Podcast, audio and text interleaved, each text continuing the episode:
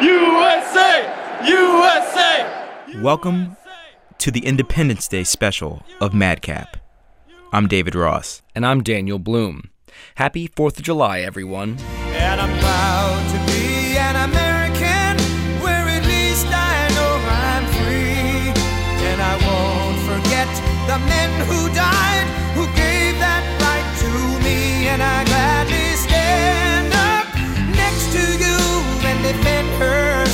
today. Cause there ain't no doubt I love this land. God bless the USA. We do love our country, but here at Madcap, we also love the truth. Ladies and gentlemen, what you're about to listen to is an experiment in sound. Yes, they fought savagely, for they were a primitive people, and self-preservation is a primitive instinct.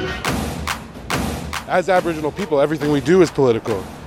You know, there's no there's no divide between the spiritual, the everyday, the political. It's all part of the same thing.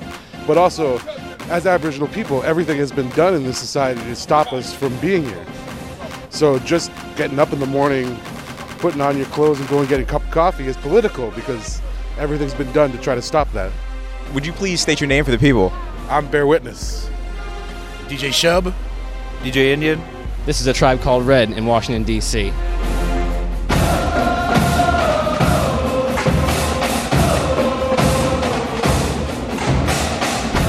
They're called Native Americans in the US and First Nation in Canada, but by any name, they've gotten a raw deal since the white man arrived on these shores.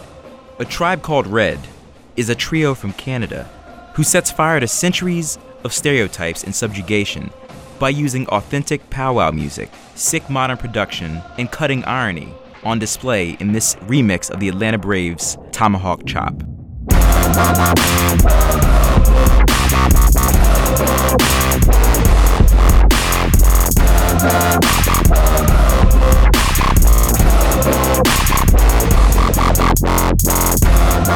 We caught up with the tribe called Red ahead of their show at Tropicalia, one of our favorite venues, in late May.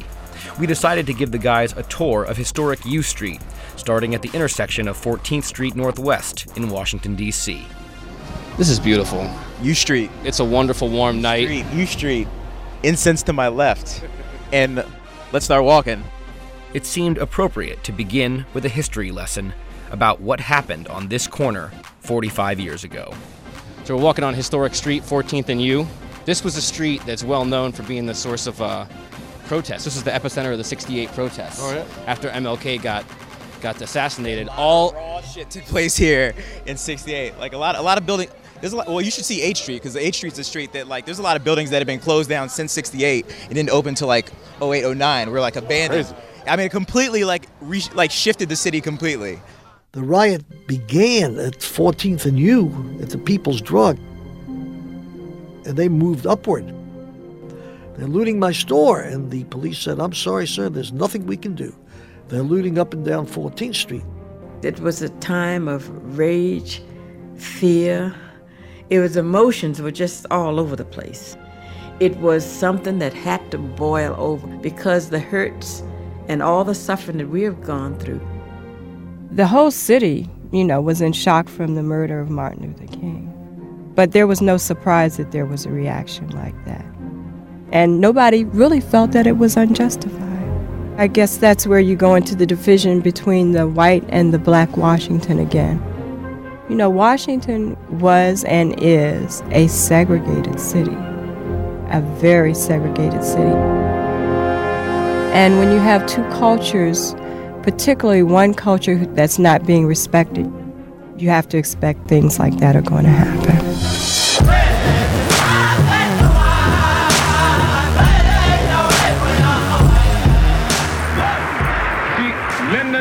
Johnson, he can always raise an argument about law and order because he never talks about justice.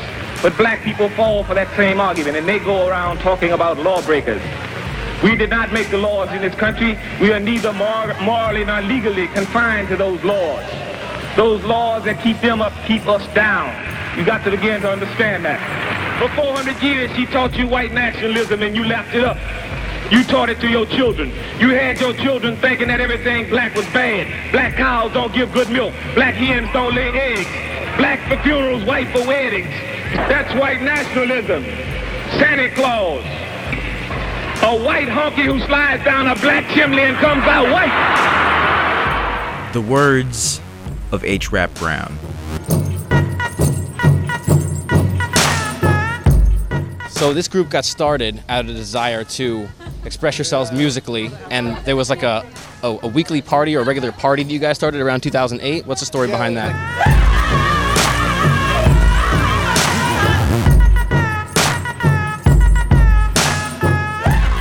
In 2007, we started a party called the Electric Powwow in Ottawa, just with the goal to showcase ourselves as Aboriginal DJs doing something positive in the city, as well as throw a party for directed at our community. It's something that, that hadn't really been done before. And people from all over ended up showing up at this party, not just from nearby in Ottawa, right? Uh, yeah, well, for the first ones were really were really crazy because it was full of Aboriginal people who we didn't necessarily know from the community. So it was so like we had sold out parties full of like unfamiliar faces, uh, and the reaction that we were getting from people was that we were doing something that was necessary, something that that, that needed to happen uh, for our community, and that we couldn't stop. It was something that we had to keep up with.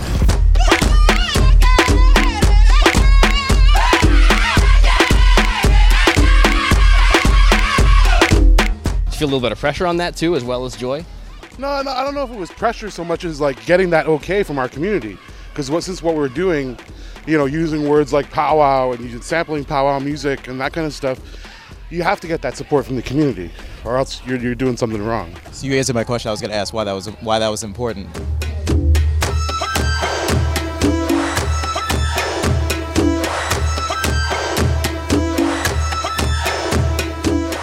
Uh, yeah, I mean, like it's one of the most important things I think, uh, as far as you know, especially making music and stuff like that, and making music that's uh, culturally is is a part of you. You know, support and surrounding yourself with positive things like that is, you know, the best thing for you. I think on the road. Yeah, and uh, like with um, with First Nations, it, you know, there was a cultural ban, right? Like we weren't allowed to practice ceremony. We weren't even allowed to dance in Canada. Um, it was like frowned upon and stuff. So the fact that we can like do this now and throw a party really says something about how, how things are moving right now as far as like First Nations and, and civil rights in, in Canada, and also how uh, you know the, the the fact that it's been at one time it was illegal, so a lot of uh, those those traditions and stuff are, are kept like really really close to the chest, right? Like you know they don't want to share it very much anymore because it was taken away from them already. In Ecclesiastes assures us that there is a time to every purpose under heaven.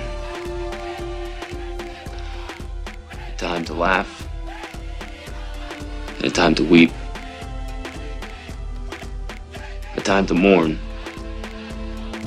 and there is a time to dance. And there was a time for this law, but not anymore. See, this is our time to dance. It is our way of of celebrating life. It's the way it was in the beginning. It's the way it's always been. That's the way it should be now. So to get that approval means a lot because you know if they say it's not cool, then we then we wouldn't be doing what we're doing.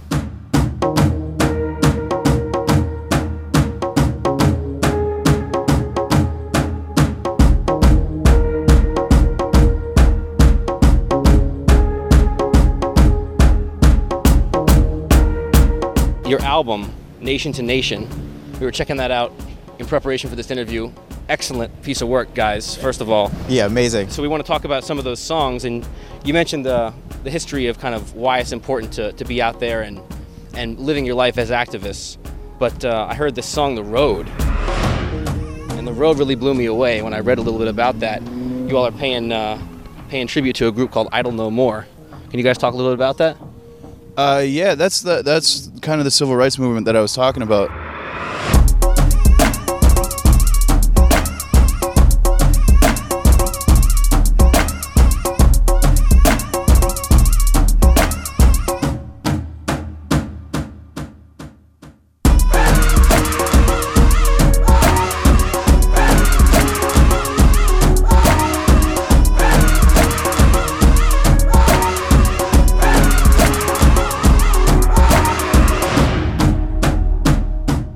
What happened with Idle No More was uh, the the politicians started pushing through um, all these legislations and stuff and, and like omnibus bills and, and just kind of forcing and uh, and making changes to stuff that they really didn't have power to make changes on. Like in in Canada, we have something called the Indian Act that governs First Nations and uh, our, our daily lives. We actually have to carry cards to prove that we're native. So they were making changes to the Indian Act without without consulting any First Nation people, which is completely illegal. So when that started happening, that's when like the First Nation people were like, all right, we need to organize and, and start demonstrating. And using social media to do it for the first time was was spectacular. Yeah, it was really really cool.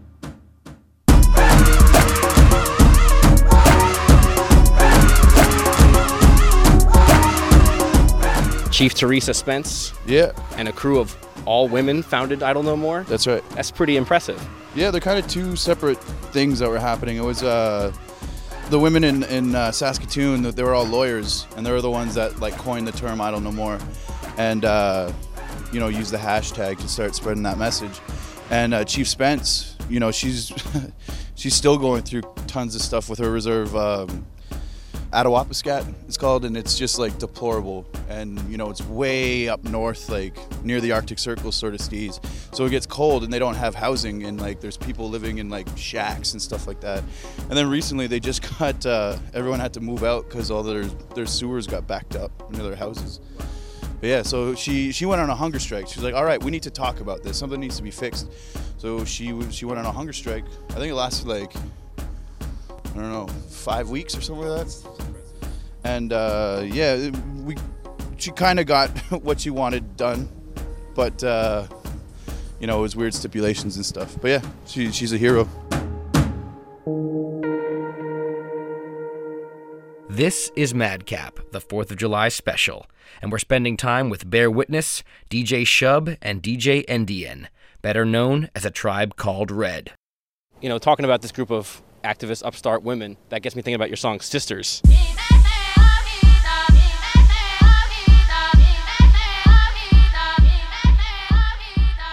But Sisters is also like a club banger. I mean, Sisters is like a real dancey tune as well. So what, what, what went into that production?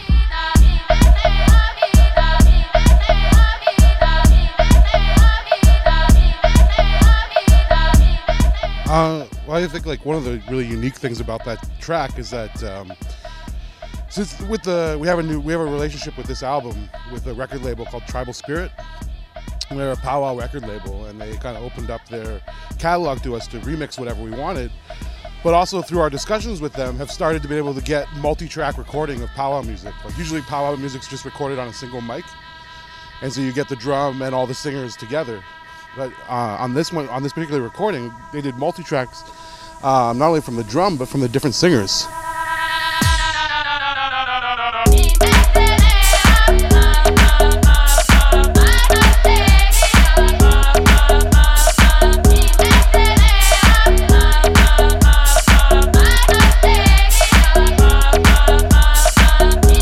In powwow singing, women sing backup. Right? They don't sing lead parts, so you only ever hear them in the background. But since we had them just on separate tracks, we were able to just start sampling the, the female vocalists. So that's what that's what Sisters grew out of was being able to to to let just the female vocalist shine on that track.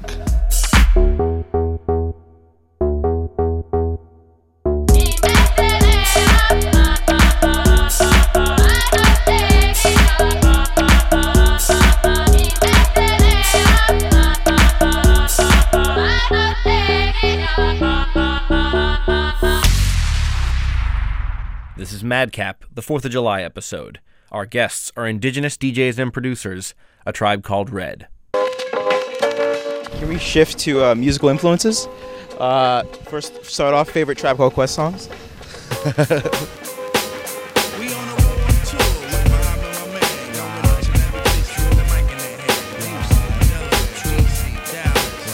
Yeah, uh, Award Tour is one of my favorite.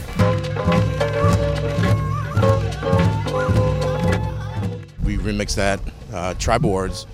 Mixed that with uh, with another drum group called um, the Tribe. So it was kind of like a, a trifecta of yeah, on tribe Tribe on on tribe, Tribe? tribe. Yeah, You so like that? Trifecta?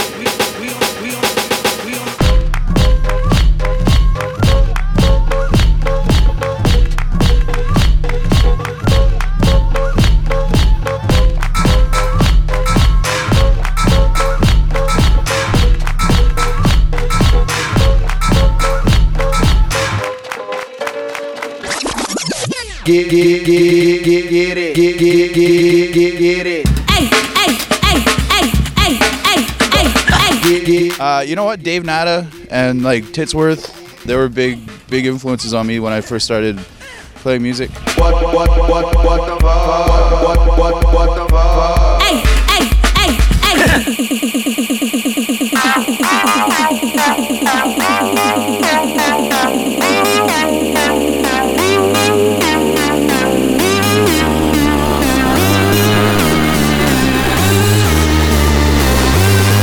the fuck?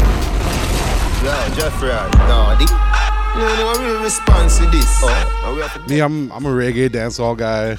I love my dancehall, my jungle, anything ragga. Right now, I'm like loving the new Vybz album. Vybz Kartel did an album with uh, Dre Skull doing the production on it, and it's phenomenal dancehall. But now me flow 16 bars, no alcohol. Yeah, hear me? Put your one in the air if you like it. Now tell you. Uh, oh. Yeah, hear me? Put your one in the air if you like it. Now tell freestyle me no write it. I don't like it, come back to you. Uh, uh, oh.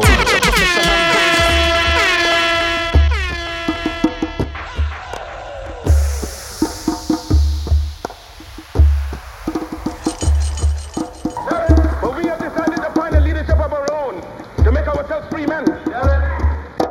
Oh yeah, Congo Natty's coming out with a new album right now. Yeah, out of the UK, like Jungle coming back hard with the ragga too.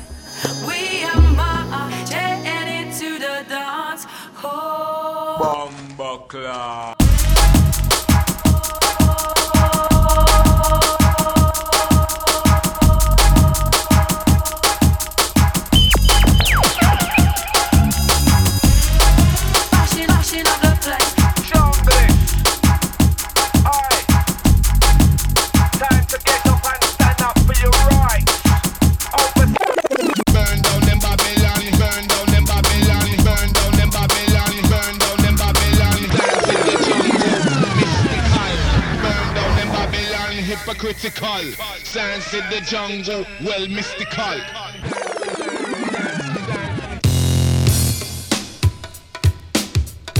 You ever listen to Go Go? Yeah, we were talking about Go Go last night actually. Yeah, what do you think? Uh, it's dope. Very percussive. Yeah, yeah, it was uh, when we were playing in uh, Shepherdstown last night. A friend of ours was like, "Yo, you guys gotta play Go Go if you're playing in, uh, in DC."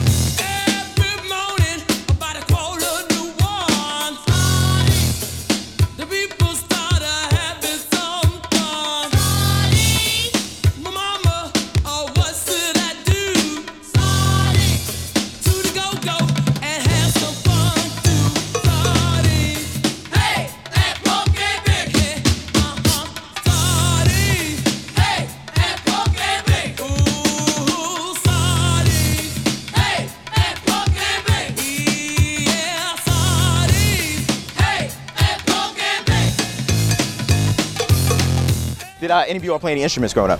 Uh, I played I played tons of like instruments growing up. You know, I was guitar, bass, you know, and drums, guitar, Guitar? slide guitar. Is there gonna be any guitar tonight? I, w- you know what? I, was, I, I didn't bring my guitar, so no. Well, what type of guitar do you have? What type of guitar do you have? You know, your standard Roland uh, K10S R7. Your standard. See, this is blowing my mind because I don't have a guitar, so it's not standard for me.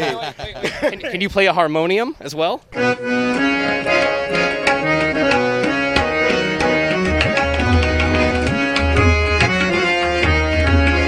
Uh, once in a while. Yes.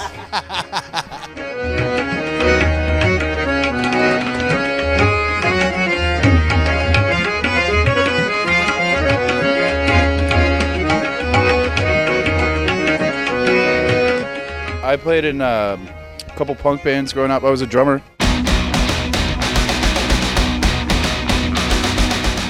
What was the name of the punk band?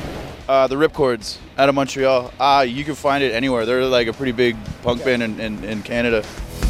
They built it up, it's up to us. It must come down. Seven gauge to Bob or insults. It must come down. Freedom isn't given, it's a right.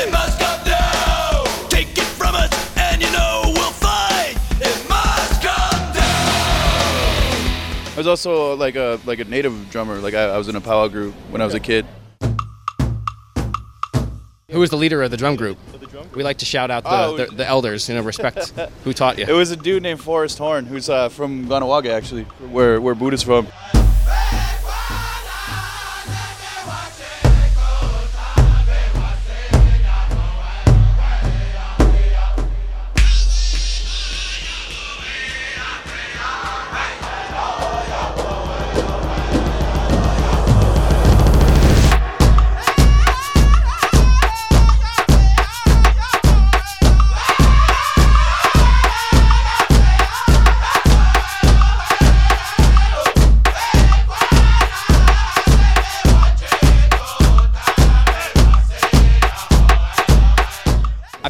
Guys traveling around all these different parts of the world and interacting with native peoples from all different kinds and all different places. How does your music vibe with people from all over? Uh, we haven't really traveled too much outside of like North America than like you know Germany and, and England sort of thing. So over there, we didn't really run into very indigenous people. You know what I mean? So I'm thinking in places like the Southwest, maybe places like New Orleans. Yeah, yeah, yeah. When we play like like other places like in, in North America, we always run into like you know other natives, and it's it's always like we get invited over for dinner sometimes. We get invited, you know, to hang out after or whatever. It's it's awesome. We love it. Food. Food is always a plus. Yeah, that's the, that's the point. Can't have culture without food, right? You're right.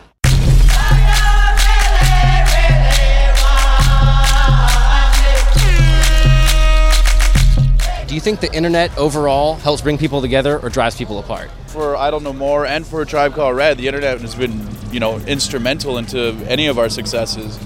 So yeah, I think it brings people to, together for sure. Even like musically, you know, like we get to link up and do stuff with like Javier Estrada out of like Monterrey, Mexico, just through like emailing each other. You know what I mean? So it's like it's making like indigenous producers all over the world like be able to do mixes like that over the internet. Well, that's an exciting idea. I mean, we're talking about Ottawa down to Monterrey. That's skip, right. Skip USA completely. That's right, that's and right. have you guys working with you know cumbia and powwow music together. That's really exciting proposition. Yeah, it's great.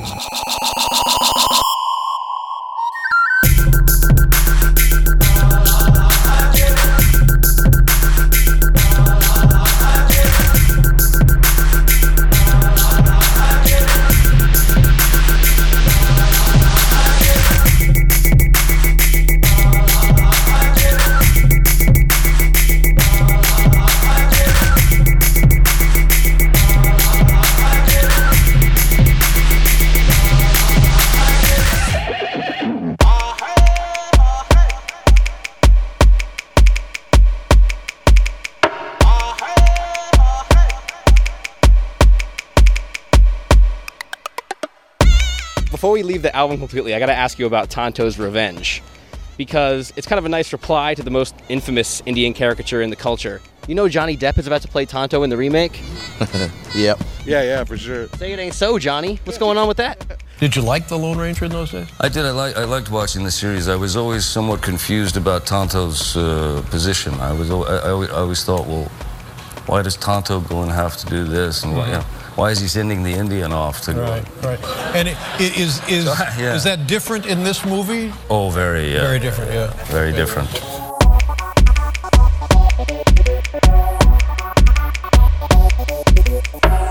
I don't know, man. It's Disney, man. Like, ain't nothing good to ever come out of Disney. like, it's, they, you really think? I did not expect them to re, to have the guts to reboot the Lone Ranger in 2013. Like, they, they did not think they're going to take any heat for this.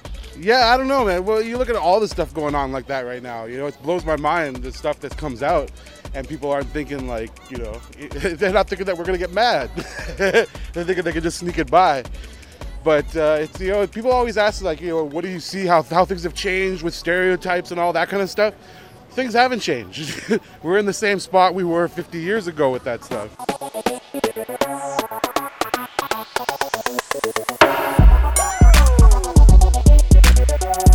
And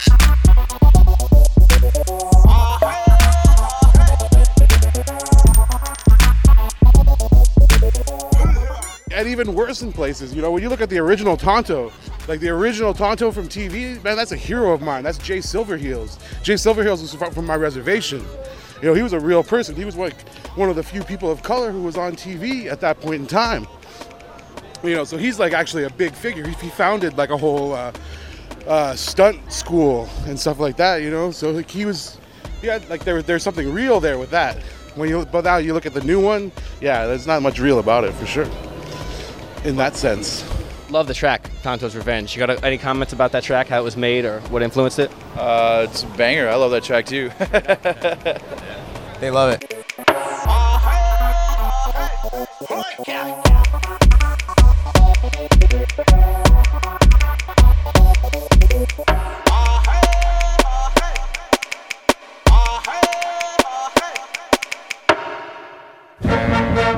in D.C., and uh, you've talked about how it's not your job to tell the Redskins to change the name, how it's up to the fans and the organization themselves. So we'll say it. We think it's time for the name to be changed. Hail to the Redskins, hail victory.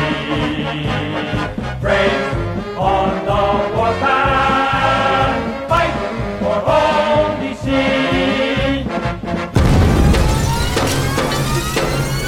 Tribe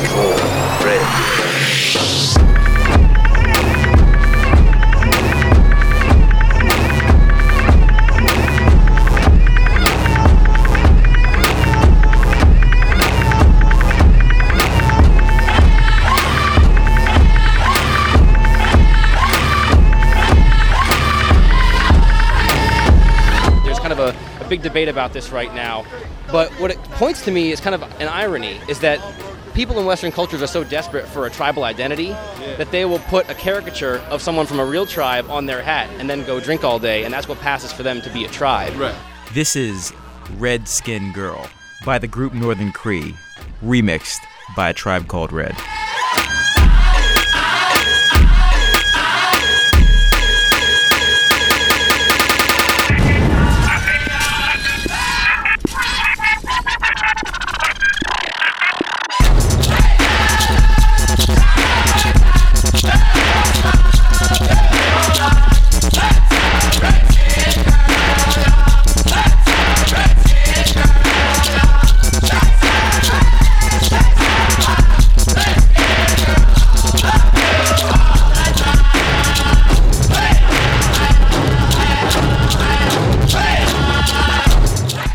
Think, you know, everyday Western society can learn from a tribal culture that has been forgotten? I think you know where things have ended up now, like especially when you look at North America and Europe, and that you know that spread of Europe, the way that European culture spread. In Europe, they killed their their traditional people off. They killed the people off who had the connection to the earth and knew how to live with the earth. You know, and so that that's something that's long forgotten in this culture now. And Aboriginal people, we still have that connection. We still have that memory. So I think what's coming, we're coming to a time now where it's our time to remind people what that connection is, what it means to be of the earth, not on the earth. Traditional structures are breaking down, like the financial crisis happened to the whole world, and the things that people thought were always going to be true cease to be true. So it seems to be a time to look for these kind of old lessons. Yeah. Yeah, well, I mean, I think that's what, that's what happened to us during colonization. Yeah. so you know, that's that it's that cycle just coming around to finish itself or start the next cycle. Because you know, one thing one thing that's more than true is that we have to stop the cycle that we're in and find a new a way to be in sync with this planet again.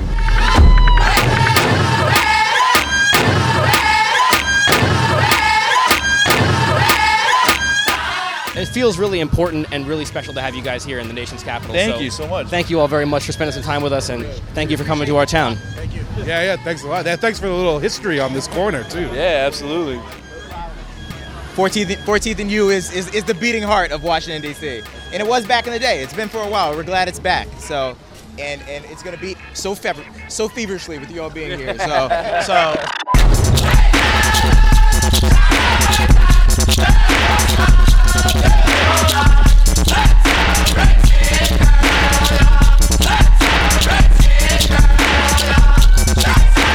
Special thanks to Guillaume and to DJ Buddha Blaze for helping us arrange this interview, and to the good folks at Tropicalia for hosting such a great night.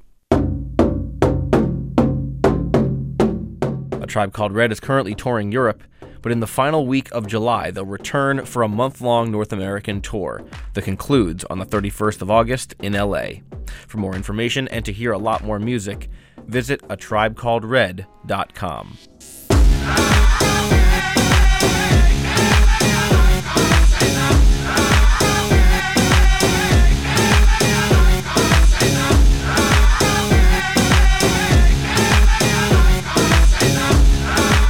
right, Tribe Called Red on 14th and U. Thanks, you guys. Really appreciate it.